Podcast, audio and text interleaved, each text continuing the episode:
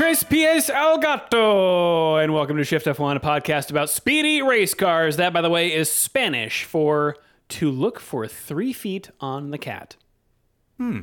Oh, El Gato. I thought you were. I thought that was sponsorship for El Gato. Oh, my bad. Yes, we're uh, recording in H- HDMI in 1080i. Whoa.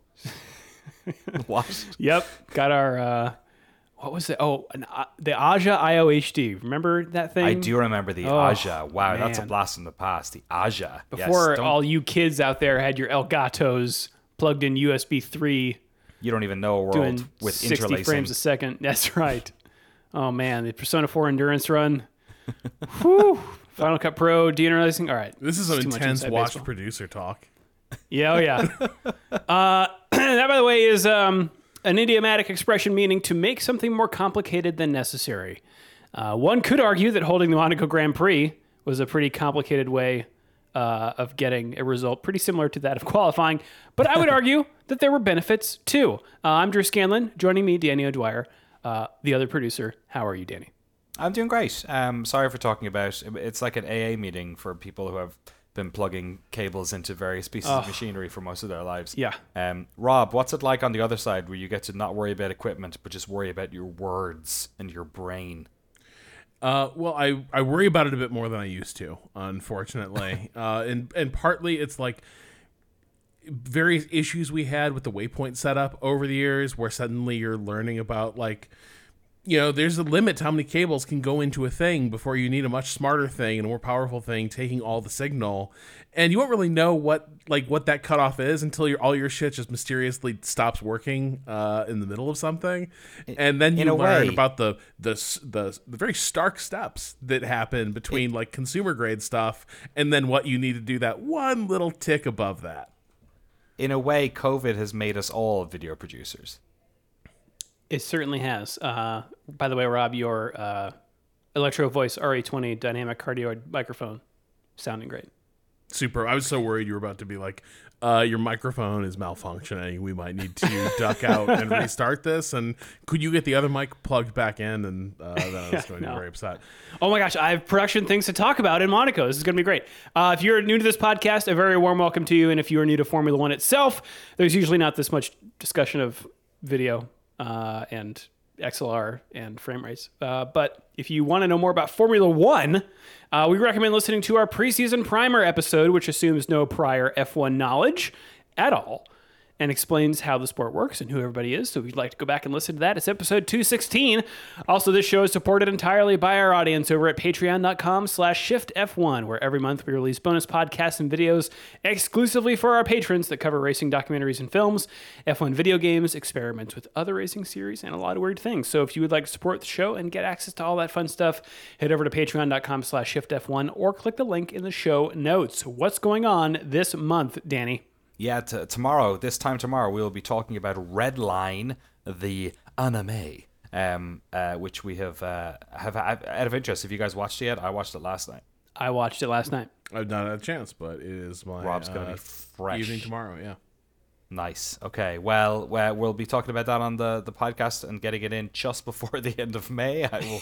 Yes. technically, for Pacific time, it'll Uh-huh. definitely be be in coming in hot. Um, and yeah, we've got some. Uh, I got we got some fun video stuff planned for the summer. I can't say much more than that, but there'll be some good Media Pass stuff coming for uh, Media Pass patrons. Uh, massive thanks, of course, to all of our incredible title sponsors: Alex Medina, Kikaha of the Art at Team Blackjack, Michael Maves, Gordy's Army, at Talking Autos, Olivia Evans, IronStation.dev, TelemetryDeck.com, FTC, Drew Stewart, Bailey Foot, Abdullah Althani, Jason Chadwick, Abraham Getchell, Hashtag Bunny Crimes, RIP Waypoint, Snakes, Alex Goucher, Max Voltar, Circuit Demon, Troy Stammer, Umberto Roca, William Rumpf, Irvine Clinical Research, Lachlan the Maddened Man, and of course, Jason Kelly. I love you all so much that I did that with my um, horrible sore throat. And if you're watching this on YouTube, you may see me mute the microphone every once in a while to blow my nose.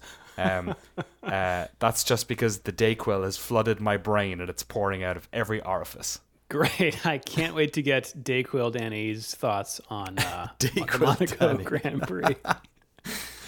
Uh, so let's jump right into it. We have a lot to get to. I would say the race was more entertaining than I was expecting this weekend, but the most exciting event was qualifying, in my Yes. personal opinion. Best qualifying this year. And speaking of production stuff, new camera angles. We mentioned last week that there's a new broadcast team, and that means new angles, including a helicamera, uh, helicamera, helicopter Helicamera. camera shot.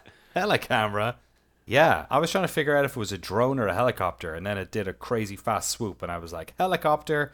Yeah, that must be a little bit terrifying. There was what? What was the reason they didn't have a chopper before? There I don't know. was it.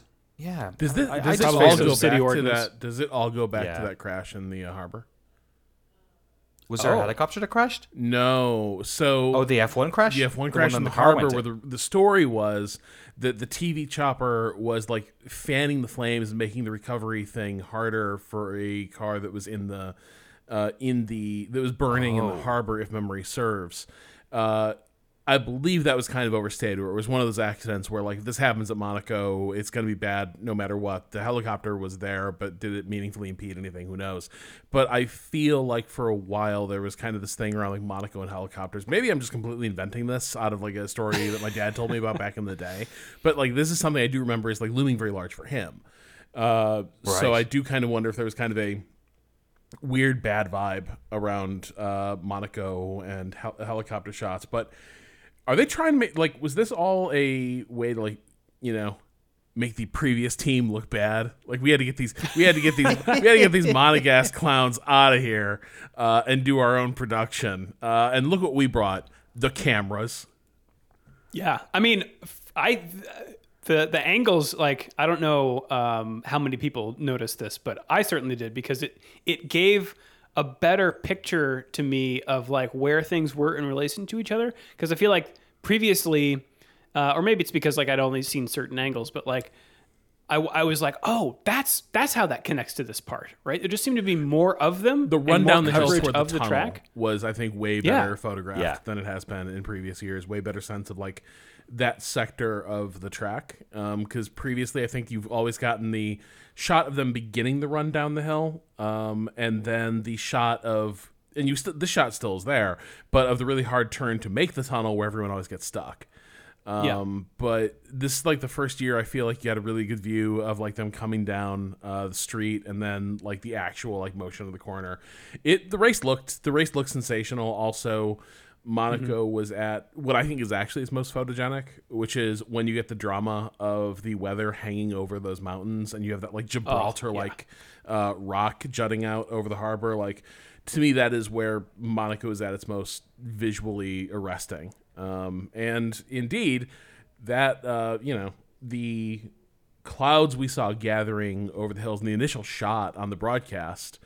You know, you look at it and you're like, this that that looks uh, that looks like por- that looks like a port- portentous, and indeed, it it would turn out to be. But we, you know, guys, I you know, it's weird. It, it- am I starting to get nostalgic for Monaco because compared to so many of the new street races, it now is comparatively like jam packed with character and like identifiable like qualities in a way that a lot of like the newer ones don't have.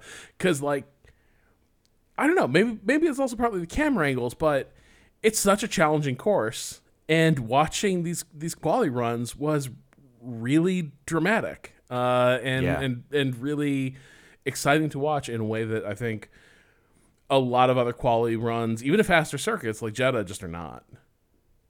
Yeah, I think the um the the shot of uh we saw multiple cars doing it, but certainly on Verstappen's run, the shot of the first turn into swimming pool, you know what I mean, where they were touching that barrier on the right and the left side, that that that camera angle felt incredibly intentional to like show just how close they were getting and Well, and yeah, the, the cars. Uh, it, I think it was actually Verstappen. It was Alonso and Verstappen's runs that I was just like, these cars look so fast. I think it's it's probably that shot, Danny, where they're like they're coming right at you and they're moving really quickly, Yeah. um, back and forth. I just yeah, I I, I commend um, the the broadcast team for for uh, you know giving us that sense of speed. and and we had like a bunch of crashes in the practice sessions as well. So the, it felt and and during quali, I believe there was one crash in Q one. I Uh, who it was. yes, Should we jump into it? Yeah, let's do it. Yeah. So yeah, it's honestly kind of a perplexing incident. Uh, Sergio Perez way overcooks it into turn one and smacks the wall, bringing out the red flag and taking the driver with arguably the highest chance of beating Verstappen on Sunday out of the running. Second catastrophic braking incident for him. Now again, like you know, the, there was the incident. The, there was an issue with his brakes last time that happened, but um, it sure looked like he got tilted by the fact that somebody was uh, on pit exit. Coming out of the pits. Yeah. Yeah, I forget who it was. Was it Gasly or someone? or- Sargent or I think it was Emilio was it- Williams. Williams. Okay, yeah. Sloppy weekend for Sergio, top to bottom. Like the Yeah, practice ones were dodgy, and then the race was just a bit of a hot mess for him. You know, but but also like, what do you do when you start from the back in Monaco? Like you need you need some sort of act of God, I think, to yeah. to really help yourself out there, or or a crazy uh, advantageous tire swap rain situation or something. but he was on a real hot streak. I hope this doesn't cool it off too much for his sake. Well, it's funny because it's a track that he's won before. He's good at street circuits, and it's also a track that I believe Max Verstappen has had never gotten pole even. I think that's Yeah, that's correct. Right. They were making Yeah. a point of that during the during the broadcast. The other thing that was really um, striking about the just the way qualifying went during the day it was one of those days where the track is rubbering up almost perfectly as the day goes on, and so it really does turn into a uh, you want to cut it as fine as you can type uh, qualifying day. And so you know it's that tends to make the most exciting stuff for us because you see just everyone has to go out and pull yet another rabbit out of their hat uh, for in, in every qualifying session, and that was sort of that was sort of going on through throughout the day. It was uh, it was a lot of fun to watch. Yeah, um, leading to a couple of the teams having uh, the top teams having scary moments in Q1 with Sainz and Hamilton uh, with his new Mercedes upgrades, leaving it until the last moment to bring themselves out of the drop zone. Um, Hamilton then again does the same thing in Q2. Yeah, Uh, and also in Q2, Norris brushes a corner that uh, slaps him into the wall on the exit. And I don't know if you guys were watching um, the international feed, the Sky broadcast, but uh, Martin Brundle is eerie with how quickly he can identify exactly what has happened. Because all we saw was like the uh, the shot um, of Norris hitting the wall, like his final his final impact. Um, and and Brundle knew immediately that he must have clipped the inside of the uh, preceding turn, and that was exactly what happened. It's I had wild. a weird. I had a weird situation where I watched when I was watching the race on F1 TV live. I think I couldn't get the international feed. Oh, really? Yeah, it was. I was like, oh, I don't. Have they removed it or? So I just listened to the regular one and it was absolutely fine. But the between that and them, they're now uploading. It looks like all the obviously all the highlights now are using the F1 TV commentator, but they also uploaded uh, Spanish language highlights uh, on YouTube this weekend. Oh, yeah. too. They've, they've been doing that for a bit, I think. Oh, have they? I was well, yeah, Yeah. I was- they- I- with the same thumbnail and everything. It was kind of I was like, why are there two of these? Yeah. Um, The state was like, media oh, email from last week begins to look more prescient uh, in light of like they're just slowly starting to be like we've never heard of the Sky broadcasters. You've always loved the F1 TV crew. Uh, Q3 is just as wild because, as you said, Rob, the track evolution is crazy. Uh, this means that lap times are coming down dramatically due to things like more and more rubber being laid down on the track, uh, temperature uh, changes, etc. Uh, so we get some scrambling here based on when drivers do their runs. So Verstappen, um, with about four and a half minutes to go, sets a relatively pedestrian time, um, which Alonso then smashes. Uh, but then Verstappen comes back and tops him by half a tenth. Uh, but then, uh, with still you know some minutes to go, who go, goes to the top uh, a minute later? But Esteban Ocon, Yeah, which was a real shock. Um, so now we get those final runs. Leclerc tops Ocon, taking provisional pole, but Alonso then comes along and goes on top again, this time by two one hundredths. So now, of course, it's down to Verstappen. Um, and through the first two sectors, he's two tenths off Alonso's time. But because he's an alien, he comes across the line and it's pole position once again by eight hundredths, meaning that he made up three tenths in the last sector of Monaco. Yeah, it's wild. Alonso had a poor sector three, so that is apparently where there was time to be made up. But it's still he literally hit the wall twice. Like Verstappen like- did, yeah. yeah. He, like, Verstappen, it's, it's bizarre. Yeah, he was like throwing the car over the line, like like an anime, if you will, like red line. You know, Hmm. see. just like get over the the line at, at all cost. Um, yeah, it was pretty cool. I, I mean, that's what we want to see. Is like we want we want that version of Max Verstappen. We want the version that you know forces him to drive his socks off. And yeah, it was probably the most well earned pole of the year as a result. yeah. It was one. Of, it was.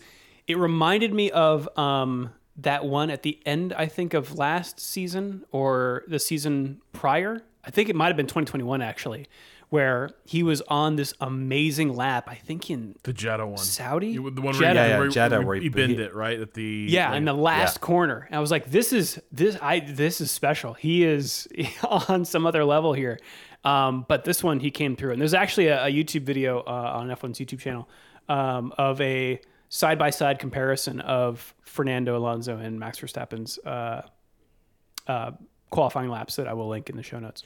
It was. I Um, was so like, oh man, it's gonna be so cool. Like Fernando's probably gonna he's gonna start on pole and like have a really good chance of winning this race, and like to have him rip that away at the last second it, when Yeah. it just seemed like there was no way there was that time to be made up. And I know the Red Bull is gonna be fast coming up that straight. That's been one of the Red Bull's real strengths this year. But like Max had had that advantage every single other lap. So like how much was that really gonna move the needle? The ability to recover the time after what had been a pretty seemingly a compromised lap um, was was was truly in, incredible. Yeah. So the grid looks like this Max Verstappen on top, Fernando Alonso starting second, Esteban Ocon qualified fourth, uh, but Charles Leclerc, uh, who qualified third, was penalized three grid places for impeding Lando Norris during qualifying. It was pretty bad. The in car from It Norris was bad in the trash. tunnel. Yeah. Yeah. Um, fourth place will start Carlos Sainz, followed by Lewis Hamilton in fifth, Charles Leclerc in sixth, Pierre Gasly seventh, George Russell eighth, Yuki Tsunoda ninth, Lando Norris tenth. Behind them, we've got Oscar Piastri, Nyck de Vries, Alex Albon, Lance Stroll, Valtteri Bottas, Logan Sargent, Kevin Magnussen, Nico Hulkenberg, Zhou Guan Yu, and Sergio Perez. Uh, I just want to make a quick little note, maybe on the Leclerc incident, right? Um, obviously, the drivers when they're on their, uh, if they're not on their actual lap, their timed lap, they are getting feedback from their engineers or from the pit wall all the time about who's coming up behind them. Is this another incident of Ferrari dropping the ball, or am I just like sort of, I got a hammer in my hand and everything's a nail? But because that's that's a big, you know, that's a unforced error penalty that was part of a bad weekend for them again. Yeah, I mean it's not an uncommon thing to happen though. Um, but when you when you when it's a when it's a pattern like this, um, yeah, It's it's one of those things where like Leclerc under like under in no circumstances should Leclerc be there, right? Like that's part of it is you know, if you're I, I think it was cool down, right, where this was this was going on. Um, he just shouldn't be there in that part of the track given just given the context, right? The odds of somebody coming up behind you on a hot lap are, are really high. But at the same time there is like I would not say Ferrari covered themselves in glory uh, yet again in terms of like the brain trust, uh, the operation of the brain trust uh, on the on the pit wall, and it it may crop up in odd little ways like this too, where there is a bit of obliviousness or just lack of attention to the details uh, during during the race. But honestly, I don't hear enough of the radio calls to know like how often do they get advised of this, right? Like in an IndyCar broadcast, you hear the spotter all the time, so you have a really good Right. sense that the drivers almost never go without being at least given a heads up that like hey so and so is behind you here's their race condition here's their Yeah. here's their situation I- i, don't I know how much it's a they're in the lot. in the in the f1 drivers ears I think it's a lot. I, I've listened to a couple of them just like flicking between the different team radios. I tend to do it during practice and quali a bit. Um, and I forget what it was. It was a, there was an incident a couple of months back where they, they had one of these and they, they had like a mic'd up thing on YouTube or something where they showed it. And it was pretty constant. It was like, this is them coming, and then such and such is coming, and then such and such is coming on their lap. Um, so it just made yeah, it made me wonder like should Ferrari have like at what stage was he informed? It, it, it I ima- I could have imagined a scenario where, for instance, Leclerc wasn't really at fault, but couldn't obviously throw his team under the bus that way. You know, Does you couldn't just like say the Ferrari boys are hesitating to throw their team under the bus these last two years, though? Well, Carlos Sainz during the race may have, you know, done the exception that proves that rule. We'll get to that. I'm, I'm actually, I really Yeah. want to like see. I want to take the temperature of the room on the old Carlos situation. Uh, well, let's get to the race. Danny, do you want to take us through the start? Yeah, I mean, there's not really much to say at this, uh, uh, um, in terms of the the lads at the front. Um, everyone had a good uh, start, I would say. There's you really have to sort of bum. I mean, in a way, you can't overprotect a bad start at Monaco very well, but it is such a short. It's I assume the shortest run up to a turn in the F1 calendar. Um, so as it happened, they all got through in the order. At least the front runners did. There did seem to be a bunch of action at the back, though. I was under the impression that Logan Sargent had done well, but then by the time they got down to the um the the top of the hill, he seemed to be languishing in the back, and we had this very awkward sort of um uh what would you call it like a little traffic cars? jam bumper Well, was cars this- at the is this- top where was this because Hulkenberg had done that like charge, uh, like at the start as well, and it was a Yeah. little bit. It was a little bit like random matchmaking esque, I would say, in in terms of like the the approach to the start. Yeah, he does kind of a, a side swipe into the side of uh, in uh, Sargent's car, uh, and then Stroll yeah trying some real weird moves. trying around the outside there, which uh, uh, I think David Coulthard on my feed said, um, I'm not saying impo- it's impossible, but I've never seen anyone overtake there. which, um, and then he ended up he he crunched the wall a little bit on that, and that sort of Yeah. also upset Sargent behind him. I think. I feel like Fernando's tutoring does not appear to be having the best Right. Just putting that out there, I feel like since since Fernando put his sh- arm on that boy's shoulders and was like, "Let me tell you my ways," uh, Stroll has gone from being like, uh, you know, middling, a bit inconsistent driver to increasingly bad looking. Well, it's not. We're not quite like Latifi esque levels here, but. uh there's a lot of bad races unfolding. What, wait, wait a second, Rob. Are you saying that somebody who is Fernando Alonso's teammate suddenly finds themselves in a position where, just for whatever reason, maybe the car or the the way in which they approach races, it's suddenly being dictated in a different direction by someone else? What is look? What could be the most? What what could be a more appropriate uh, dark outcome for the Fernando Alonso team politics game than like it turns into Succession, and Yes. he dethrones Lance. Exactly. Like Lawrence Stroll uh, adopts Fernando.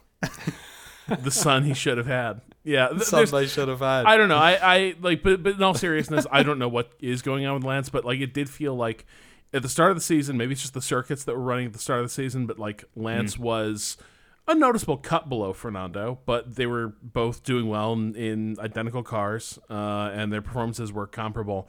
And now it does seem like it is like one thing after another. It's it's always a snowball rolling down a hill uh, with Lance, and I don't know what it is, but it's a you know to a degree you're the you're the boss's son, sure, but this is a second or third place car, and they are going to lose Yeah. That money in that position uh, because for the last two or three races they've had one driver. Yeah. Well, as the cars go up and down the hill, Sainz is getting impatient behind Esteban Ocon. Uh, and as he comes out of the tunnel, tries to go for the inside of that chicane. Uh, Ocon covers him off, and Sainz tries to dodge back to the right, but ends up running into the back of Ocon and damaging his own front wing. Yes. Uh, Did I imagine that they'd also told him, "Hey, you need to hurry it up and get past Ocon"? Did I imagine that they literally just told him to? I don't remember that. on? But I, I'm not saying it didn't happen, but Yeah, I I don't remember it. Yeah, I, I, I feel like that there was a radio message you heard shortly before that incident that was uh, Ferrari putting the hustle on him. But either way, at the same time, it's Carlos behind the wheel. It was not it was not a particularly well judged. It was desperate, you know, to to a degree. It was like desperate. Monaco only allows desperate moves, but it wasn't the best judged. Uh, we actually do get some on track passing. Uh, well, I guess worth uh, holding on it for a second because we, we do get uh, a piece flying off of Sainz's car, and we thought that it might uh, warrant a black flag, um, but apparently um, it did not. They, he he a- kept going. Front wing end plate on the left side. I yes, believe. I think that was the Yeah. only uh, piece that. Uh, and it that and it off. seemed not to be irritating him too much. They they had the pit crew go out at least once, I think, and he basically waved them off. He was like, "It's it's not so bad. We Yeah. can do it during the first pit window, which was like pretty late. It was like twenty seven or twenty eight laps, I think. Yeah, um, we're in the 30s. Uh, we Maybe actually do get some some on track passing though, mostly in the backfield. Uh, lap 17, Magnussen gets past Sargent on the inside of the corner right before the hairpin uh, for 15th place.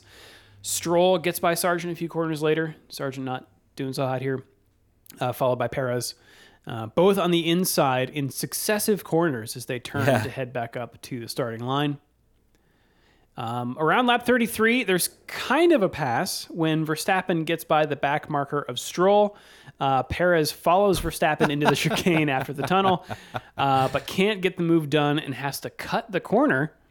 Uh, and though he still stays ahead of Stroll, um, the stewards do note it. Uh, but I think the time, uh, or by the time they decide that Perez should get the place back, he had uh, Stroll had already retaken the place. Perez had Something given it away by other means, I believe. Yes. Yes. Uh, yes. Yeah, that was that was a particularly like funny uh, moment of Red Bull shithousery where they're like, "Oh, well, Max has to pass under blue, so you just like you just drive right behind his tailpipe and you'll squeak through as It's a well." strategy, man. He was like, "I feel like there must be a bylaw about that. There has to be." No, but this is and the- then I mean, like everyone does it whenever the, somebody is carving through the Yeah. field. Like if you're one of the back markers and you have a chance to like tuck in there, uh, people will definitely try it. um, it just didn't. It just didn't come off. It- and and then you had Perez and his and his engineer doing the whole like, oh my god, he just left no space. We saw it. was like We- we, it- we're saw it. Yeah, you're right. You're right. It was like such like like when when they do that, how can you ever take them? We're all trying to find You the know I guy mean? who did this. Yeah. One hundred percent. It was like, oh my goodness. But yeah, how did he? He lost the he. He did something silly to lose the place again. Yeah, I I'm don't trying to remember what it was, but he he did something like he outbraked himself or some. Oh, was that when he ran into the back of um? He ran into the back of was it Hulkenberg brake checked him on Oh, that? that was later. That was later. Okay, okay. Yeah. I think that might have been it though. Oh, 'cause It really? did take Okay. a long time to uh to adjudicate that one. Uh, maybe I'm wrong, but that was another. There were multiple. Oh, you're right. It maybe that was lap 35. Um, Yeah. That so yeah, that was uh, Perez's wing going under um, Hulkenberg's rear right. scooped him up. Um, it- from the onboard, it's pretty clear that Hulkenberg lost traction Yeah. over the the curb uh, or on, on the exit. Not a, not a brake test. No. Um, but nevertheless, he stopped in a place that nobody expected. It wasn't Sergio's fault, really. True. But then, of course, when he did, when he ran into the back of him, he turned to the right to sort of evade, and then at that time, Hulkenberg drove off, and then there was a big gap there on the left, and Stroll took the position back. So yeah, so, um, Perez. Oh, Stroll. uh, no, Yeah, Stroll so took it from Perez. Yeah, Yeah. Uh, so many cars. Too Um, many cars. Lap 33, also uh, lap 33, the first of the top three. Esteban Ocon pits from third to get off of his medium tires. Uh, it's a slow stop, 4.2 seconds. Yeah, Um, a lot of, a good scramble, a good mix of uh, tire strategies going on at the front of the field, which you always love to see. Um, a lap later, Sainz is called in against his will.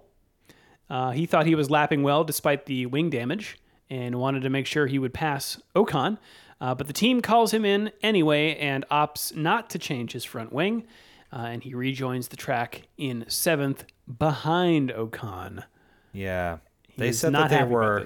They, yeah, they said that they were covering off Hamilton, um, and Sainz didn't like that excuse either. He sort of shouted them down for that. Um, it did seem particularly remarkable that Ocon had a 4.2 and then Sainz pits and comes out behind him a couple of laps later. It seems like I don't know what the strategy was there in waiting or going as long as they did, but it seemed like not the right call. Either direction would have been better, probably earlier or later. I don't know. Um, yeah, It, it's weird. Like my take on it, like it's kind of twofold. Like I think part of me, like it hit me today that I might just be done with hearing these guys like whine at the Ferrari pit wall over the radio. Like I might just be like fed up, like hearing it constantly. Um, in partly be in part because it is like, hey, guess what? Like, congrats, you got one boss fired. It's not going to happen again. You know what I mean? Like if you keep acting like this, you you like you play this card like. And you get the guy at the top fired. That works once, and the ne- you keep playing that card the next time it comes around they're going to be looking at you. Um, and so like there's that's that's that's part of it. At the same time i am not sure like the ferrari just like ferrari strategy does seem like pretty deserving rebuke pretty consistently. It sort of seemed like they had put Sainz on an either fish nor foul strategy and Yeah. so, like, as much as I don't maybe care for the style of it and the fact that it appears to be constant over at Ferrari, to an extent, I also get why those guys are losing their minds over there because it keeps happening. And it seems to keep happening at this race in particular. Uh, that with the with the like 72 75 second lap uh, that they that they run at Monaco it is way too brisk for the slow uh, machinations of Ferrari Ferrari strategy. So like it's it's weird. Like it just seems so dysfunctional because the drivers are constantly melting down at the pit wall, um, and the pit wall is not serving them serving them up uh, great strategies. But the other thing that comes like the other thing I guess that triggered a bit of irritation with Sainz is that he made a lot of mistakes during the race, like across the weekend. It's it's it's kind of like to an extent, it was a little bit in your hands to get it done too. Yeah. Uh, well, for most of the race, we've been watching the radar um, and those beautiful shots of the mountains overlooking uh, the municipality, uh, wondering if the rain will arrive and how much and when. And on lap 53, it starts to say hello. Uh, everyone's tires are worn by this point, making driving on even a slightly damp track difficult. Uh, but initially, it is only raining in one area, so a lot of drivers and teams just decide to deal with it, um, which is great to watch. it's it's like the perfect scenario and i can't remember that happening in monaco where lap after lap it's in one area we're used to this in spa Yeah. Which track. is the biggest track in terms of like overall square footage of how much space there is between you know the entire track we're used to it at spa which is the biggest monaco is easily the most dense and compressed track on the calendar and maybe at the start uh, of rain you'll you know it's coming in at sector 2 right Uh, coming in off the ocean and then it's or coming down from the mountains in sector 1 and it's gonna but it was like multiple laps and it was still only happening at that part of the track i've Yeah. never seen that happen before Yeah, and so you get uh, an opportunity, or at least teams do, to see what happens when some people go for intermediate tires, um, and then maybe your strategy is informed by that. So Bottas is the first to go on to intermediates, uh, and a few more of the backfield follow, and then Alonso gets called in from second place, uh, and goes from hard tires to medium. i was so sad.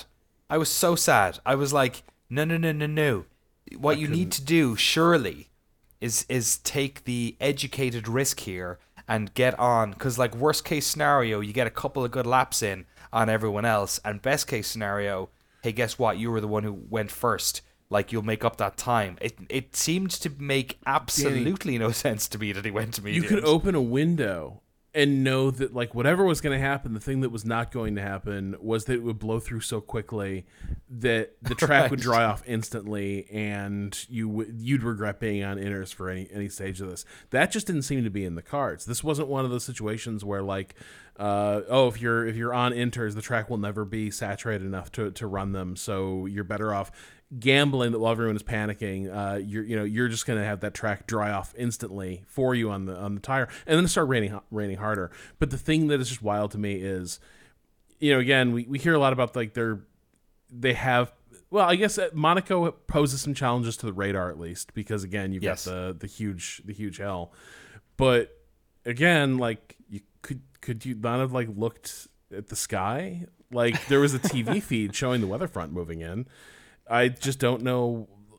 To me, like that move was so clearly a oh you just gave away the race because because the other Yeah. key context here is Max was overextended on his tires because they had been waiting and waiting Right. to see what would- what would develop with this front and they were waiting and waiting to see what uh what Aston Martin was going to do. But Max had felt pretty much done on his tires for like 20 laps. And they had basically, t- like, he had basically all but said, like, please bring me in because this is borderline undrivable. And they just told him, you know, you know the situation. If you do that, you're P2. Uh, so, you know, do what you have to do.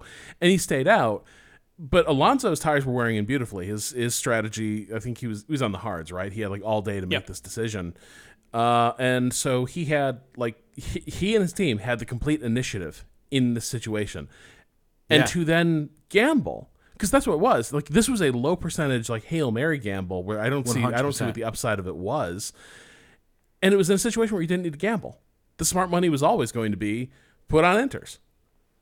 Yeah. Uh, Yeah. le- yeah. Sorry, go on. Well, Race Fans uh, has a, a pretty good article kind of detailing the, the the timeline here of the decisions, um, and they point out that you know both Alonso and Verstappen uh, have done the same amount of time uh, laps on their on their tires. Verstappen on the medium, Alonso on the hard, but softer tires are better in these kinds of conditions. Um, so they're they're losing time already to Verstappen here um, and they don't know if the rain is going to stop in a few minutes or uh, continue. So Alonso uh, states that dri- driving is getting difficult, um, and the team also has to think about where in traffic Alonso will come out of the pits, uh, which is always impossible for viewers or drivers to to know. It's only really the team wall that, that knows it. Um, so they do decide to pit, and at that moment in time, they thought the rain would be brief. Uh, so I, I'm what I don't know is why you couldn't have stuck it out a little longer to see how this or where other people go with it, right? Like maybe not Verstappen. Um, you don't you won't see him do it because he's obviously like you said ahead and uh, you know if he go if he moves first then he's already lost. Um, but you know, if if you don't know, and maybe they just thought they knew, maybe they just thought like, nope, we're it's definitely going to clear up. Um, but then I don't The know radio why, why would other traffic- teams go on the interest? The radio traffic is pretty clear they didn't know. Like Alonso seemed unsure about quite what the right strategy was. The pit wall Yeah. didn't seem that convinced about any of He it. kept going like, "What's the radar say? What's the forecast?" And they were like, "I don't know. It'll probably be fine." And nobody else seemed to make that call. That was the thing that was interesting to me was that it seemed like everyone else before and after the was like inters. It was Yeah. classic outsmarting yourself stuff, espe- like which I Yeah. think is easier to do when your team's used to scrapping it. Uh, and like finding yourself in this position, having like had caught a few breaks, and this is like a weird position for a team like this. Yeah. Like historically, this is not a team that is in second place on merit uh, at the stage of a race, and with the strategy sort of following their way. But the other thing I would say that about this call is, on the one hand, you know the the window for the decision was was tight. A lot's happening at this moment, but on the other hand, I feel like it was there were a lot of signs that for about 30 laps that there was going to be rain at some point during this race. Real strong Yeah. chance. Because that's why everyone was extending their stints. Everyone knew there was probably rain coming. The, the rain was going to finish with some water on track. So, to an extent, this was the thing you'd been sort of thinking about the entire race uh, as it developed. And they found a way to to throw it away. Um, and I- what's I think- weird is after the, you know they said, yeah, we didn't throw it away. It was you know it didn't actually cost us that much, and I'm like that is that is a wild statement. That's that is absurd. I, I think this maybe isn't the best argument to make dur- what I'm about to say during Monaco because Monaco is special and everyone wants to win Monaco. But I do think the further this season goes on, the more we're going to realize that they are not fighting Red Bull. You know what I mean? Like I think they're they're fighting Ferrari and they're hmm. fighting maybe if- Mercedes. If these upgrades come in. And I wonder if that's part of it too, where like they're going to be so risk conscious against dropping points uh, with Ferrari than they are chasing Red Bull's shadow. Yeah, I mean, th- to hear them say it, that putting him on slick tires was the conservative choice, which is interesting when you're sitting in second, right? I mean, and he was a fair bit ahead, I think, uh, from third place. But uh, Verstappen himself was seven or eight seconds ahead, so Red Bull could kind of react to whatever Alonso did. Um, so they, they just go on interme- intermediate tires, and Alonso has to pit again uh, the following lap. Um, but so thankfully, though, uh, Alonso did have enough margin uh, so that when he came out on that second, third pit stop, uh, no, second pit stop, um, he was still in second place. Yes. Uh, pretty much everyone else goes on intermediate tires. A few cars stay out, like Sainz, who goes off just before the hairpin in a very sort of slow motion slide. Uh, he loses a few places and then rejoins. Um, Russell, Russell? also Yeah. drifts off the track where Sainz did, even on the intermediates, um, and then gets hit by Sergio Perez as he Well, rejoins. yeah. Gets hit by Sergio Perez as a generous towards Russell, maybe. He just kind of pulled out in front of Sergio Perez and Perez crashed into the back of They were lucky. He obviously got the penalty for it, but uh, Russell did, yeah. yeah, Perez was lucky not to damage his, his front wing any worse than he already had in that race. My note for lap 59, uh, and MK insisted I write this down because I just sort of blurted it uh, staring at the TV. I just said, I caramba, we're slopping it up. Um, and I do feel that was the, that's what was unfolding at this stage of the race was it was there were tricky conditions, but also uh, very few people were really putting their best foot forward uh, No. at this at the stage of the race. Russell, so it's it was funny seeing like there is a Russell hate brigade out there, and it starts to come into effect. Uh, so he has the miscue that sends him into you know that that train of cars that ended up in that runoff area. He's assessed the penalty for just kind of reversing into a live track, and uh, you know, so he gets the five second penalty, and then he starts workshopping some stuff with Mercedes over the radio because he's behind Hamilton, and he's like, you know, maybe uh, you know, uh, Lewis could let me through, so I could put some uh, distance between me and uh, Leclerc, and Because I uh, got this five second penalty from somewhere. I don't, I don't Right. know. yeah, and like you know, I, you know, is Lewis making progress on Ocon? I don't know. It, that may, maybe I could have a, have a little shot at him. And there are there, it, it does seem there are a lot of folks because because Russell does this a lot. Russell's very quick to get on get on the radio and just be like, "Hey, what guys, if we swap positions? I got an idea. I got a crazy idea. what if uh what if you just had Lewis let me by? But the thing is, I genuinely do believe he's also trying to like figure out like I think he's trying to do the Alonso thing a little bit of he is seeing ways that he like the, the team result can be improved. He's always convinced that like if he if he's allowed past, he can make up ground that Hamilton is not. Uh, very speculative, but he's convinced of it. Um, but there are a lot of folks. It does seem, and I and I, I, see where it is coming from. But there's a little sense that there's a little unctuousness to this guy. There's a little bit of a uh, ass kisser who's constantly just kind of asking for something for nothing. Just uh, just wants a little bit of special treatment, just a little little bit of an opportunity, a favorable position uh, at the company, and a lot of people view Toto getting on the radio as him kind of telling Russell off. I didn't see it that way. It seemed like Toto got on the radio because like Russell seemed to be tilting, trying to figure out like how can I fix my mistake, and Toto's response was like.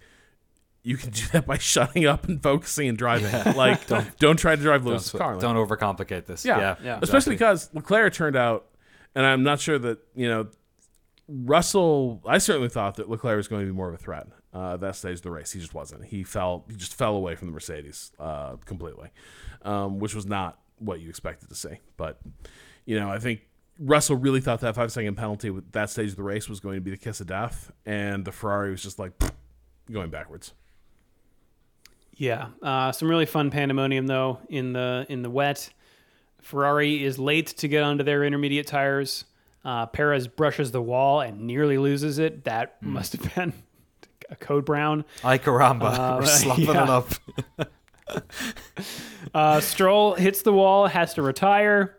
Uh, Yuki Tsunoda having trouble with his brakes. Can we just can we just have a, a, a, a nice moment and just appreciate Yuki Tsunoda, who I feel like is whenever Monaco comes around, he's like a cipher for the viewer of what it would be like if one of us almost in a sort of a waking nightmare scenario found ourselves responsible for driving one of these cars around Monaco. He is so uncomfortable driving here. He absolutely hates it. And then they're like, uh, Yuki, we think we can get a couple of more seconds out of it. And he's like, ah! Are you trying to crash me? he hates it. He Yeah. absolutely hates it. And you can see it, like you can see it with Logan's Sargeant, right? Where you know, it must be terrifying. I can't imagine, especially in these cars, you can't see anything out of them, and that's why he's like going backwards. But like poor Yuki is just like, it's like it's like watching somebody having like uh, the sort of a what do you call those dreams where you can really re- feel like you're there, like a lucid dream. He's having mm-hmm. like a lucid dream, and he's also naked And, in the car. and car. his brakes don't and work. and he's I- forgotten his This is a dream I have had where my brakes don't work, and it's terrifying. Right, yeah, Imagine push at it. Monaco. Nothing happens. Yeah, This is like Poor that. Yuki. That is so, and this is the other part. I think this is like the the nightmare of these cars is that they only perform well in a certain band, and so if the driver loses trust in the brakes, they will start coming off the brakes. The brakes will not achieve temperature. The brakes will get worse. The tires It's- will yes, get it's- worse. And it's like riding like a wild horse. Yeah. Like if you if you do not keep it, if you cannot control it, it is going to kill you. Yeah, but like I don't know, maybe maybe those brakes do suck. Um, I would not. It does not feel like that car's been particularly good uh, this this season. If No. you, if you go with the assumption that you know Yuki is kind of the the, the seasoned hand at driving that car, uh, and De Vries is coming to grips with it, n- like neither has done great. Uh, Yuki's gotten the most out of the car, but Yeah. you know, when people are like, "Ah, De Vries made this amateurish mistake," well, it was an amateurish mistake under braking. Maybe their brakes actually do kind of suck uh, in the in the clinch, but yeah, it doesn't seem like an easy. It doesn't seem like an easy car to drive, and it's got to be horrible at Monaco when they're like, "Hey, just push a little harder." And the thing you don't trust is the brake. And this is a this is a track where waiting for you at the end of every fast run is a guardrail. Yeah, well, speaking of De Vries, he's uh, going the wrong way. Um, we get a bona fide pass on the main straight, Norris on De Vries for ninth, and then Piastri following at the same place on the following lap. But Verstappen hangs on to finish first at the Monaco Grand Prix, his first win here in Formula One. Fernando Alonso coming home in second, and then Esteban Ocon rounding out the podium. His Way first podium in a while as well. Yeah. Uh, in fourth, Lewis Hamilton, also scoring the fastest lap, earning himself one more championship point. Uh, George Russell in fifth, uh, still ahead of Charles Leclerc after that five second penalty. Um, Charles Leclerc comes home in sixth, followed by Pierre Gasly, Carlos Sainz down in eighth, Lando Norris, and then Oscar Piastri. Second of the McLarens, last of the points paying positions. Behind them, we've got Valtteri Bottas, Nyck De Vries, Zhou Guanyu, Alex Albon, Yuki Tsunoda, Tsunoda Sergio Perez, Nico Hulkenberg received a uh, 10 second time penalty for failing to serve a penalty during a pit stop. Whoops. Um, Logan Sargeant, uh, he also received a five second penalty for speeding in the pit lane. And then the two DNFs of Kevin Magnussen and Lance Stroll. And When that did came when did K Mag go off? I don't remember. Since lap 70. They may have just retired. Yeah, I think it was really quick. Um, that's Monaco. It's Monaco. What did I say last week? You weren't here, Rob. I was saying to Drew, Monaco it's a it's a, you're sort of to your point about the street circuits. We sort of we don't want it to go away, but it can be a boring race unless rain, weather, or crash. Like a crash at the wrong time that brings down a red flag or a safety car and throws people off their tire strategy, or weather. And this race was fairly by the ni- numbers up until the point where they thought there might be weather there was a big shadow, and then eventually the rain happened and it was crazy. And then once it that all finished, it was pretty by the numbers again. So I'll just say thank you, precipitation, for making this a worthwhile race to watch. Well, shall we take it to the news? Let's do it. Rob Zacny, why don't you lead us off here with probably the biggest story this week? Yeah, uh, so this was a this was a pre uh, Monaco announcement, but Aston Martin has a has an engine supplier, uh, and that is going to be Honda for the 2020 season uh, with the with the new regulations rolling out. Um, so like you know you can imagine this this is one of the big elements that is that was holding back Aston Martin uh, in terms of like they were a customer team as far as engines go. They didn't have a uh, they did not have a partner in that sense uh, that was sort of designing bespoke power units for them.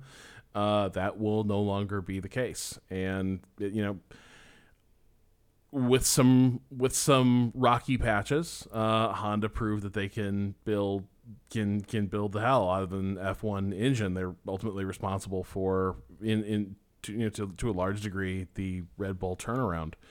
Um, yeah. Speaking of, I think it was funny in the wake of this announcement how much um, I don't know if buyer's remorse is the right word, but a lot of the Red Bull folks seem genuinely put out by how all this unfolded because they were very happy with the Honda partnership. Yeah. Um, they really felt like they had a you know coming out of uh, sort of the dysfunction of the Renault relationship. Uh, they they really did feel like they had a engine partner uh, that they liked working with that they could rely on.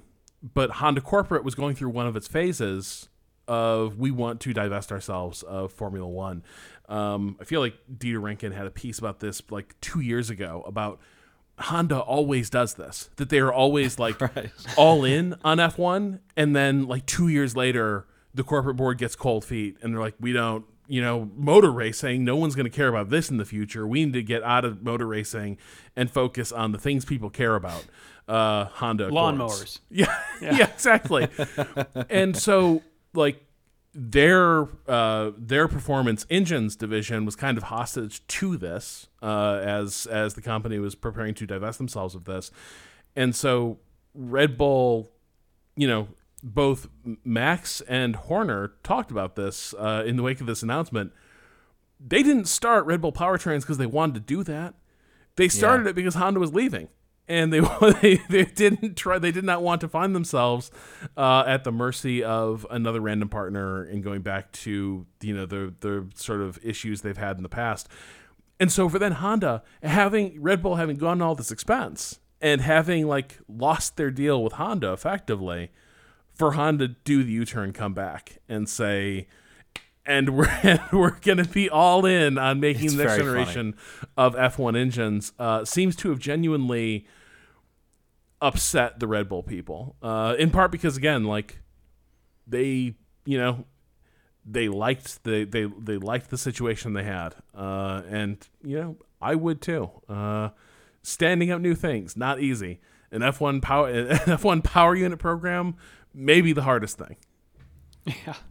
It's good for F1 though, right? Because it, it means that we do have more powertrain suppliers yes. than we had a couple of years ago. So, which is one of the biggest problems. You know, you were talking a lot about last year, Rob, with, with the worry that there was there was more people leaving than than coming in because they're just so difficult to make. But yeah, you can imagine, like even just from a purely logistical standpoint, it must have been such an amazing amount of work for Red Bull to pull together that um department to then have Honda just do do a turn of face um or an about turn is is pretty pretty wild um so yeah I mean it it sh- shuffled the deck again probably once the once once they're in with with uh, Aston well uh speaking of Dieter Rencken digging up dirt and team partnerships, what's this next yeah. one, Rob?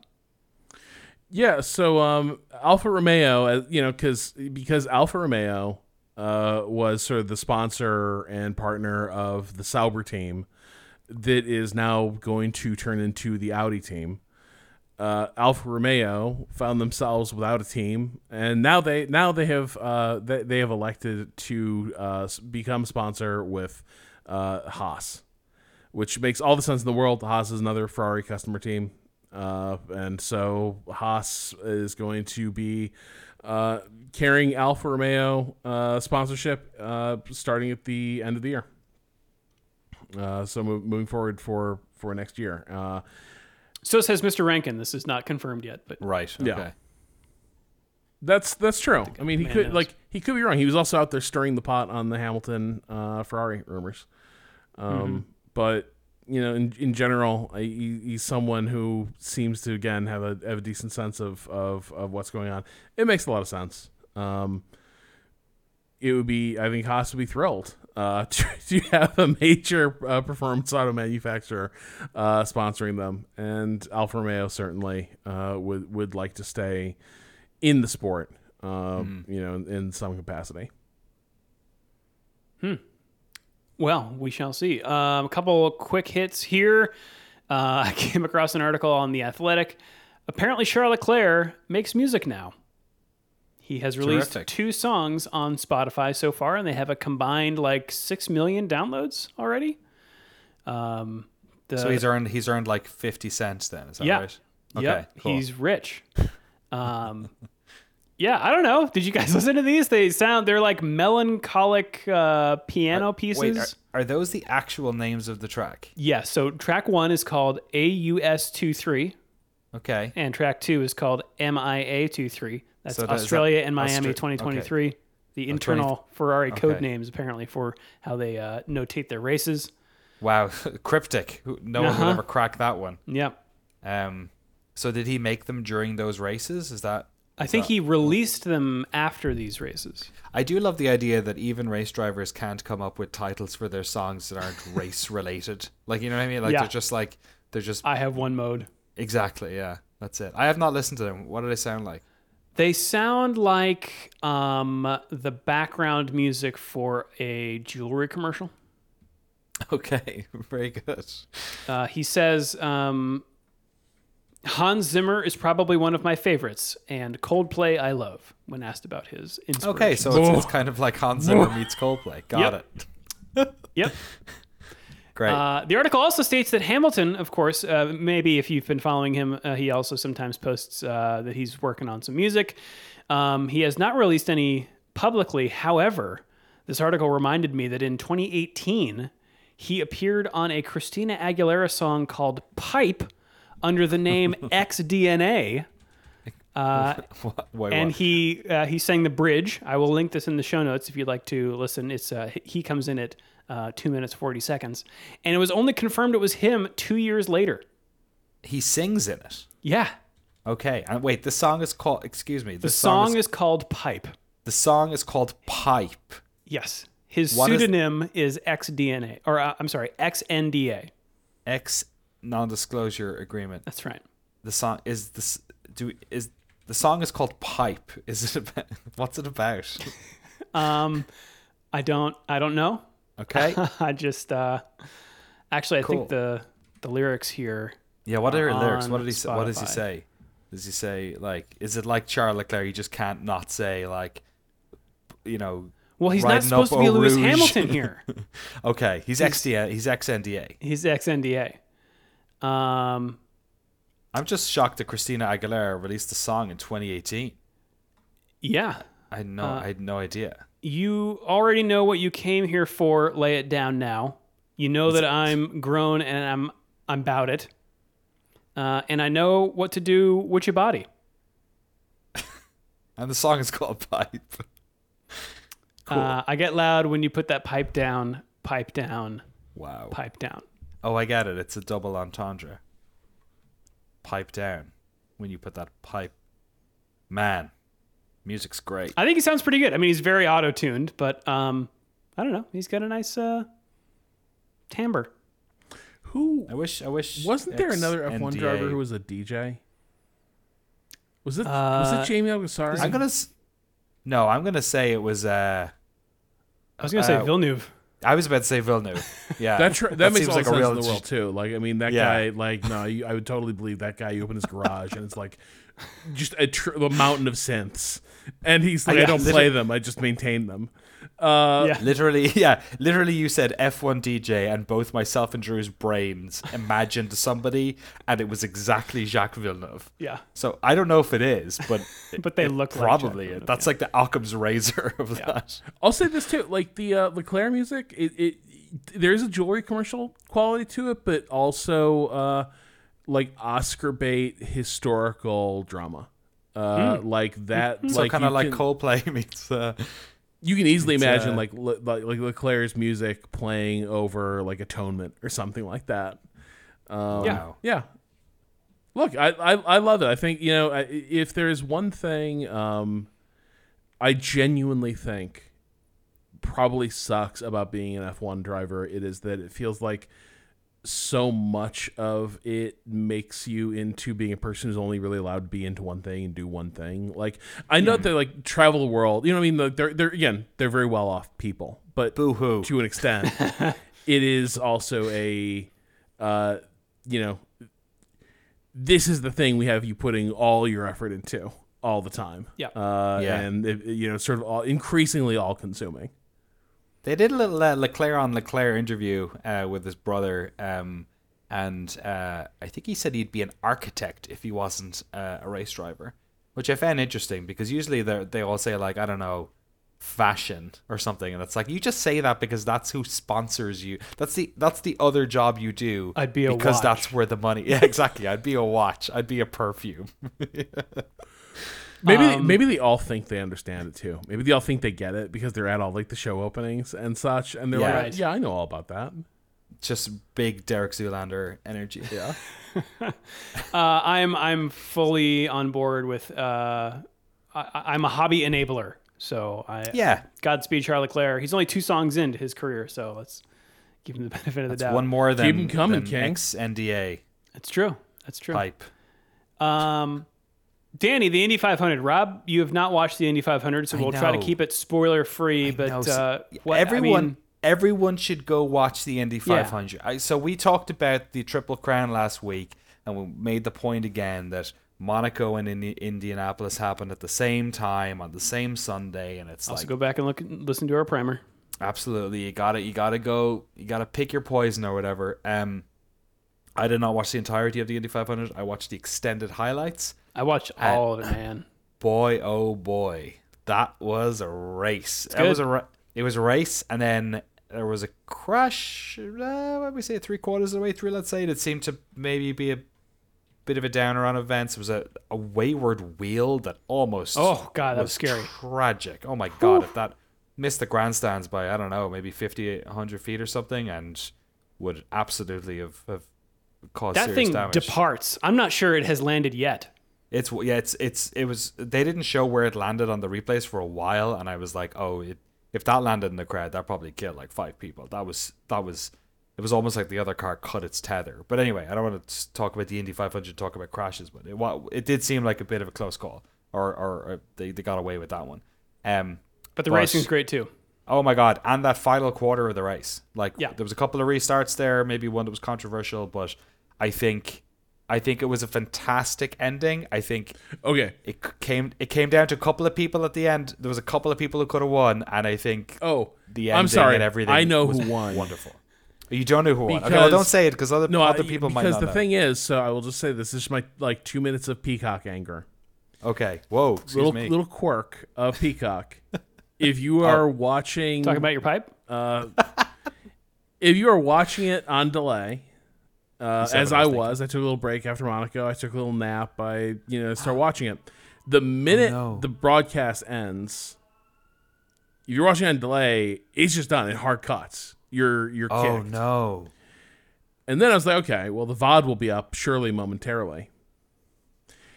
And in the place where the VOD would be, Indy 500 race replay, cool, click on it. It's the 2022 race.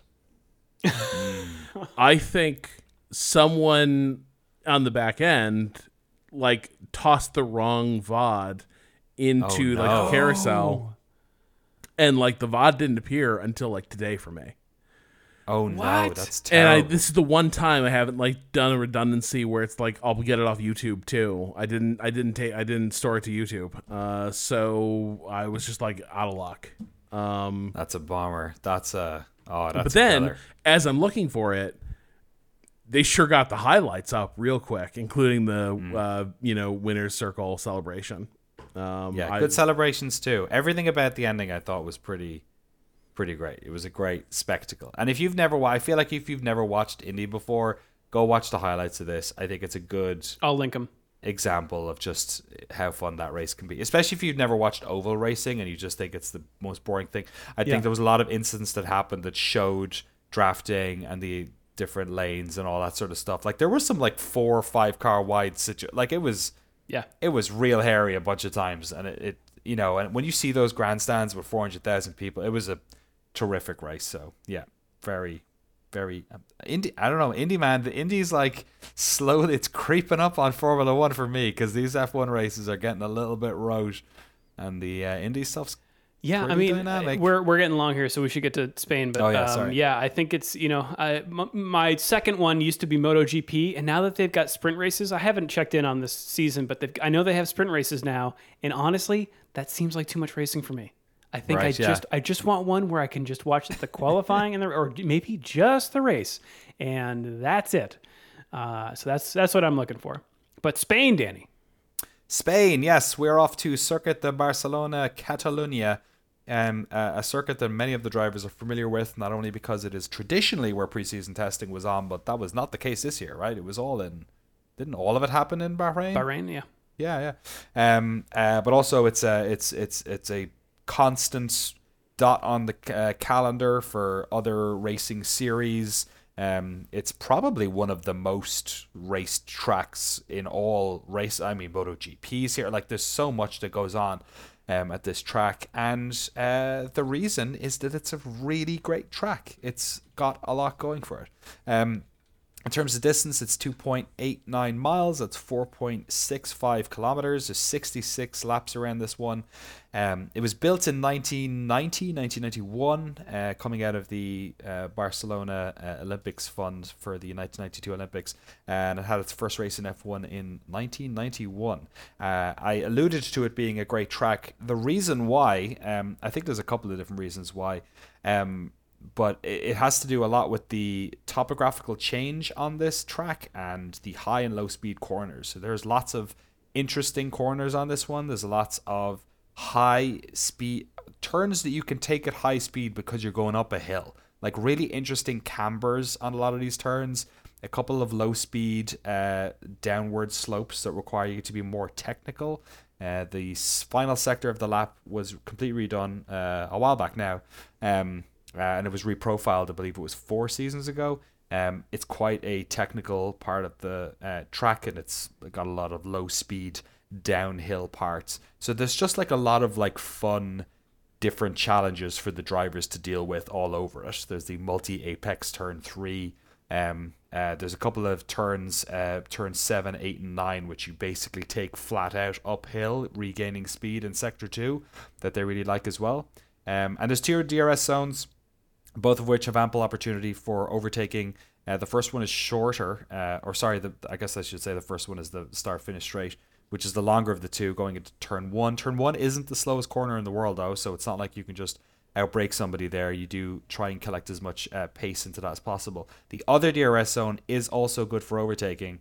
Um, well, we'll see. I guess I, with these with the dirty air on these this year's cars, maybe it'll be a problem actually. We'll have to wait and see but hopefully it's not because um it's a it's a shorter DRS zone but the braking into turn 10 can be quite heavy. So you can uh, sort of outbreak people into that one uh, to get the position if you want and you're pretty much covered off in sector 3 so it's a great track. Uh, drivers love it uh, fans love it and um, it does tend to produce decent races so So um, naturally, we're we'll working on see. getting rid of it and replacing it with a Barcelona street circuit. Exactly. Yeah, we're just going to drive around the streets of Barcelona. Um, yeah, I don't know. Uh, Yeah, I, I I have nothing really bad this. I'm not saying it's always a guilt, you know, absolute slam dunk for a good race, but I think Barcelona often does produce good races, and if nothing else, the drivers really like driving on it, and that often uh, helps make a fun race weekend.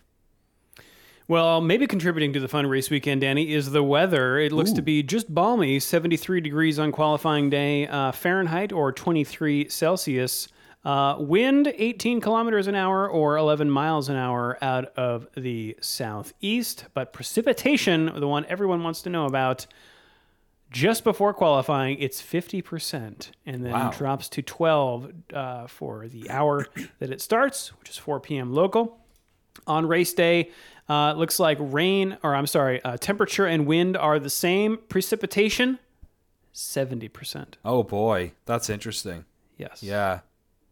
Yeah, this would be a fun track with rain. There's a lot of uh, gravel you don't want to end up in here. A lot of you got beached kind of stuff. Um, but the tracks are wide, so you know it's not like Monaco where you you're being super super conservative. Um, you got a little bit of room to spin, but ooh, that's fun. I'm trying to remember a wet Barcelona. in My head, nothing's. Is Wasn't- that where Come to was mind. Formula E? I remember never some raced there. farcical I don't think. Formula E race where it rained and then like everyone went out with zero Was that Rome? batteries. Oh, I remember that. Am I, Yeah, that- am I yes. conflating two things? I- uh, I, yeah, I don't remember where that was. Um, but yeah, heading into the, the, the Spanish Grand Prix, we've got uh, the driver lineup looking like this: Max Verstappen on top with 144 points, Sergio Perez behind him with 105. The gap widening with uh, Sergio finishing with zero points. Uh, Fernando Alonso in third with 93 points. That's not very far away from Perez. Uh, Lewis Hamilton, Sir Lewis Hamilton, in fourth place with 69 points. Sir XNDA. That's right. Uh, George Russell in fifth with 50 points. Carlos Sainz in sixth with 48. Charles Leclerc has 42. Lance Stroll has 27 in eighth place. Uh, Esteban Ocon is in ninth with 21. And Pierre Gasly in 10th with 14. Then we've got Lando Norris with 12. Nico Hulkenberg with six. Oscar Piastri with five. Valtteri Bottas with four a three-way tie in 15th place between Zhou Guanyu, Yuki Tsunoda, and Kevin Magnussen. Uh, Alex Albon is in 18th with one point, and then Nyck De Vries and Logan Sargeant have zero. In the constructor standings, Red Bull Racing is on top with 249 points to Aston Martin's 120. Mercedes has 119 in third place. Ferrari is in fourth with 90 points. Alpine's in fifth. Remember them? Uh, with 35 points. Uh, no, it's, it's unfair. They just got a podium. Um, McLaren is in sixth with 17. Gene Austin team have eight points in seventh place. Alfa Romeo's in eighth with six points. AlphaTauri's in ninth with two. And Williams in 10th with one. If you would like to join the leaderboards yourself, you can join our fantasy league using the link in the show notes. Here is the podium from Monaco. It is a four way tie for third place between Boys Night In, DDW727, Lando in Limbo, and Buckfast 0.0%. Uh, in second place, we've got Formula J, and in first from Monaco, Max the Corgi. Do they overall- really do a zero percent Buckfast? that seems completely insane to me. I'm I'm getting zero hits on the internet for that. That is. I think it's just a great team name. It's a great team name. Um, overall, though, third place, a name for my team. Great. Uh, second place, Oberhof Racing. And number one, with the race name TBD until I'm more clever. Okay. Cool. We've still got some races to figure it out. Yeah. A lot. Uh, you can also send us an email at shiftf1podcast at gmail.com or f1.cool slash emails. You can also hit us up on the socials using the links in the show notes. That's us around the internet. Should we take it around the world of racing? Let's race around the world. Hey, hey, hey, yeah. We have so much racing going on this weekend. It is the season for it. The World Rally Championship is in Alghero, province of Sassari, Italy, for the Rally Italia Sardinia. Rally Italia. Uh, the World Superbike Championship is at Misano World Circuit Marco Simoncelli for the Emilia Romagna round. Uh, Formula E is in Jakarta for the Jakarta E Prix. Uh, Formula 2 and Formula 3 will be joining Formula 1 this weekend at the Circuit de Barcelona Catalunya. We've got those Craftsman trucks at the Worldwide Technology Raceway in Madison IL for Wow. the Toyota 200. Uh, the NASCAR Xfinity Series is in Portland for the Pacific Office Automation 147. I, I work in a Pacific office, and so do you. Yeah. And soon op- they'll it's the- automate your jobs. right. Uh, Motocross Grand Prix is in Latvia for the Moto Riga. Grand Prix of Latvia at Zelta Zergs Mototrasse. Is that in Riga? Uh, it is in Rambat, Rambatis Pagasts. I only know one city in Latvia, and that's because when I used to play sensible soccer back in the 90s, I would play the Latvian league, would be where I managed. And of the 10 teams in the league, eight of them were from Riga, which seemed quite unfair. Uh, IndyCar, as mentioned, uh, they are doing the D- D- Chev- Chevrolet Detroit Grand Prix. And De, De Chevrolet. yeah, De- Detroit. Uh, and for the circuit, they have just listed Franklin Street. So oh, I'm pretty sure that's Just- we're just gonna meet. It's Yeah. just gonna be like a sort of yeah, like a cannonball run kind of situation. Yeah. You gotta go to the closest 7-Eleven and back. uh, the World Rally Cross Championship is in uh, Pista Automóvel de me? Montalegre in unnamed road 5470 Portugal for the World What? Rally Cross of Portugal. What? I think you- there might be some data discrepancies here. Okay, unnamed road 54. That doesn't sound Portuguese. No. Okay. Uh, we've also got Super GT at the Suzuka Circuit, located in Ino, Suzuka City, Mie Prefecture. I knew that was Mie Prefecture. It comes Yeah. up a lot. Sure does. And we got NASCAR. Where were we We in Portland? No, we're in Madison IL for Oh, the sorry. Illinois. Worldwide Technology Raceway race at. Nope, that's the location. Nope, it's not the Toyota 200 either. It's the It's the Enjoy Illinois 300 presented by Ticket Smarter. is the Enjoy spelled like N O I S. Oh my God! See, Danny, how the you are a better marketing person than Ticket Smarter here. People will be like, "What's in Joise, Illinois? Is this French Canadian? What's going on?" Uh, also, the Isle of Man TT starts Oh man, wow. this weekend. Yes, Man TT. Um, we also have a podcast episode, a Patreon exclusive episode about uh, Closer to the Edge, yes. which is a fantastic documentary about the Isle of Man TT. Highly And- recommend you go back and listen and to it. Guy Guy Martin, isn't that his name? Oh, Guy Martin. Yes. Yeah. What a what a chip off the old block that guy is. Yeah, incredible character. Yeah. And every year, it uh, feels film. like they're going to get closer to being like, we can't keep letting people just kill themselves this way. I know. every year they- was it last year? keep- There was two or three. Yeah, it's, always about that. It's uh, Well, and like it just like even by the standard of um like ridiculously dangerous and demanding race courses, like if you're using the Nordschleife as compare as a point of comparison, um Nordschleife has like um race direction like warning lights like strung up throughout its length. I, my, I, from what I understand, uh, the Isle of Man TT does not. It doesn't have like the rudi- the rudimentary stuff to like let people know that hey, there's like something on track up ahead. There, you know, we need to like we need to stop the session.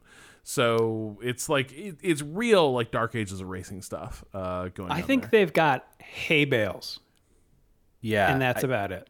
and and I think like if you're new to uh, racing, like i think one of the things we try and talk a lot about is like the crashes is not what racing is about, and obviously like driving close to the edge is obviously part of this to a certain extent. But it it is kind of it's the worst thing maybe about the TT is that it is almost impossible to talk about it without that, especially because in recent years there's been so many.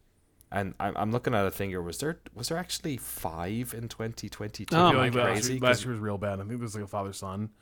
Uh, I think it was a who's, sidecar as well that sidecar. happened Oh, or something. jeez. Yeah, yeah, yeah. So well, and, and yeah, like, and I, All right, maybe don't watch it then. Well, no, I mean, but, like it's it's it's like it's uh, simultaneously an amazing event that's like the last of its kind. But there's a reason it's, it's the last incredible. of its kind. Yeah, And if they don't get on top of this, at a certain point, you do have to like. You know, it's very easy to say, well, these people, these people, like everyone doing this knows very well the risks, and that's true. But also, at a certain point, are you obliged to let people make horrible, destructive decisions for themselves? Um, Uh, 11 people passed away in the 2005 one. The total list looks like, according to Wikipedia, is 266 people since the start, which was back in, you know, 1920s, I think, or something like that. yeah. Um, So it's yeah, like it, it is amazing. I think that documentary is actually one of the best ways to appreciate both the history, the racecraft, and also just how incredibly dangerous. Well, the people it we're is and talking the- to have gnarly accidents. Uh, Yeah. you know, it's it is very much one of those things where it's not. There's no plot armor on anybody in that. This like it is the nature of that race. Um, you know, horrifically dangerous. Yeah. Well, uh, Formula One also this weekend, um, Friday, June second, things kick off at Free Practice One, seven thirty a.m. Eastern Time on ESPN two, followed by Free Practice Two at eleven a.m. also on ESPN two. Uh, Saturday, June 3rd, free practice 3 at 6.30 a.m. Eastern on E ESPN 2, followed by qualifying at 10 a.m. on ESPN. The race, everyone, Sunday, June 4th at 9 a.m. Eastern on ESPN. Also happening, or happened this week, Danny. Specifically, May 31st, sometime in the past. Oh, sorry. Yes. Um. Yes. This from is the segue the book. book. Thank you. When Jim Clark missed the Monaco Grand Prix in 1965, he chose instead to compete in the Indy 500. Ooh. Clark, I know, right? Clark compensated for missing Monaco by storming to victory at the American event in his Lotus Ford, beating second-placed man Parnelli Jones by two minutes. Whoa. Very different to This this. is why we have homologation rules, everyone. exactly, yeah. Stock cars, eh? Uh, it was Ford's first victory in the event. Uh, Nigel Mansell finished second three times in the World Championship, but by 1992 there was no stopping him. He won the first five races of the season and was so very nearly won the sixth at Monaco on this day. After qualifying on pole and leading almost the whole race, he had to make an extra pit stop and emerged behind Ayrton Senna, who fended him off to take the win despite constant pressure from the Englishman, who weaved and bobbed trying to find a way past the slower McLaren.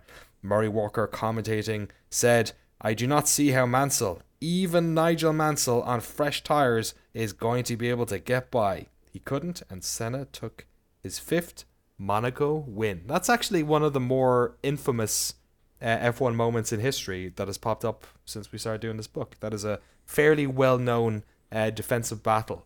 Um, Ayrton Senna had lots of interesting Monaco races over the years as well. well, it's probably in the uh, F1 TV archives if Yeah. there are any subscribers out there. And and if you're new to F1 and you've not watched it, the Senna movie is probably w- the best or one of the best F1 movies around. Got a lot of great. Monaco in there, Yes, it does. Terrific, terrific movie. and a terrific uh, podcast that we've done about it over on Yes. Patreon. We, we're, A lot that's of why we're doing today. That's why we're doing anime, man, because we've done a lot of movies on that podcast. Yes. Oh man, I got to get ready. Got to rest up for tomorrow. Uh, all right. Well, if uh, oh, I'm sorry. Final thoughts, Danny, for Spain after Monaco. Uh, you know what? Hope it rains. I'll Great. just say it. Hope it rains. Rain was good last week. Hope it rains every week. Bernie sprinklers, happy. bring them on. When it rains, Rob Zacny. Exactly. the more I read it, the more I listen to it, the more, the less sexy the Lewis Hamilton verse on the Christina Aguilera song, uh, like comes across. It's just, Oh yeah. you know, I got a wild imagination. I like to play the doctor operation, spread it on the table like a patient. I'm about to show you domination. Like, I, look, I appreciate a reinterpretation of T.S. Eliot's The Love Song of J. Alfred Prufrock uh, as much as the next guy, but I do feel that like th- this this might be a few too many liberties uh, taken with it. I don't think I don't think the bard would have written something like "Got the Nana dripping like a waterfall." Um, Wow. Okay, Banana. this podcast is over. uh, if you'd like to support the show and get access to all of our bonus episodes and the official Shift F1 Discord, you can do so over at patreon.com slash Shift F1. Have a good race weekend, everyone. We will see you all next week. Meow.